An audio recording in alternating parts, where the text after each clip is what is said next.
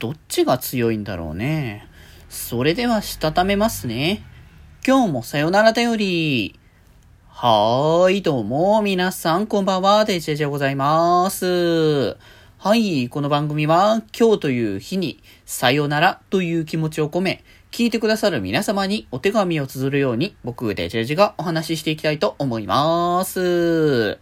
はーい。ということで、今日はデジモンゴーストゲームの過疎会ということで、えー、第58話の、えー、話ですね。金字塔の感想、えー、言ってきた方もいます。ということで、まあ物語的には、えーとね、謎の、まあ行方不明がね、結構発生していて、まあその、いなくなったであろう現場には謎のなんか、こう、重たいものがのくしかかったみたいな感じで、地面が凹んでいて、かつ、靴が落ちているっていう現象が、えー、多発しているという話があって、で、そんな流れで、えっ、ー、と、ルリーのね、あの、友人のカオルが、えー、行方不明になって、その現場にそのようなね、痕跡が見られたというところで、えー、様子をね、伺っていたところ、えー、現れたのが、えー、エンシェントスフィンクモンということで、あ、十闘士の古代のデジモン出てくるんだなと思って。まあこの辺のさ、十闘士系はさ、アニメで描かれたさ、あの、十闘士のデジモン？まあ、の、こう、まあ、敵味方の五頭身ずつ分の、えっ、ー、と、デジモンって感じで、あの、現れてるのは、まあ、ね、スピリットの、ハイブリッド体の流れとかはさ、わかるけど、結構その、大元になった古代の十頭身のデジモンって、こう、ふんわり設定感は出されても、意外とアニメとかで描かれる機会もほぼほぼないし、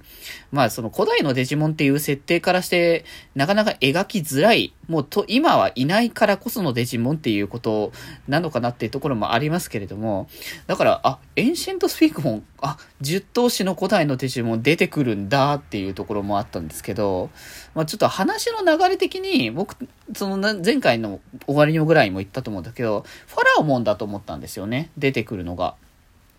まあ、こう、ピラミッドとかなんかそういう系をなんか出してる設定感だから、ファラオモンかなって思ってたんですけど、あ、こっちかって思って、エンシェントスフィンクモンっていうことで、まあな、こう、エンシェントスフィンクモン自体は死を招く闇の獣っていう、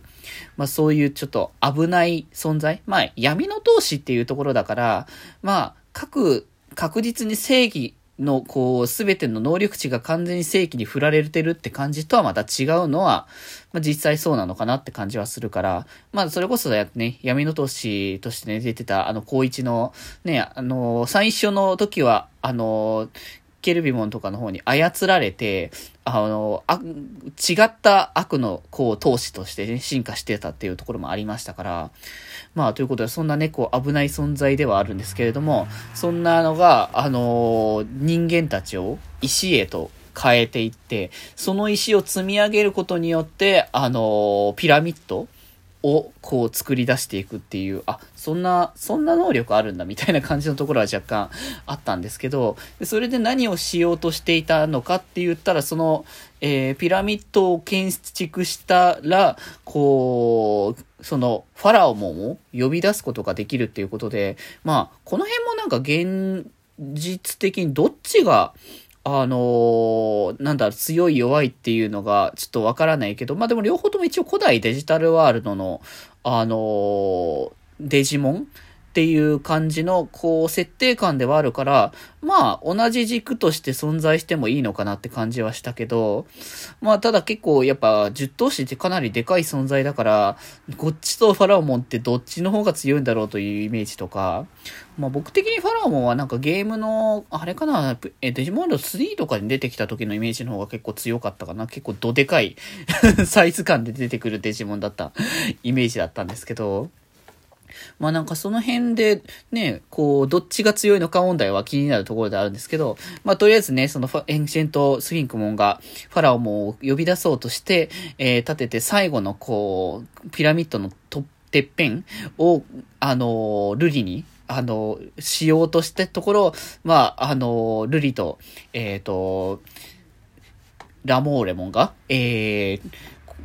その、今、この、今をね、こう、とても大事にしたい。ルリとのこの世界を守りたい。ルリはルリで本当に今こう楽しめるものを見つけていきたいっていう、その二人の思いがこう合わさって、あの、究極進化ということで、究極大進化ということで、えー、ディルビットモンですね。あえて僕、その、3体の、あの、デジモン進化、見、あ、見てないというか、あ、まだもう出てんのかな？そのアンゴラモの多分ディムとかのやつでまだ登場してないのかもしれないですけど、あの、とりあえずね、その、進化ということで、前回のラモーレが結構暴走型みたいな感じのタイプだったところから、こう、正統派な騎士タイプみたいな形で、まあ、こう、やっぱ、瑠璃に使える、えー、騎士という立ち位置みたいな。だからなんかその、ね、格闘タイプで今まで戦って、剣を、こう、ラモーレで振るようになって、こう、レイピア的なものになったというところで、あ、なるほど、こういう感じになってくんだなという、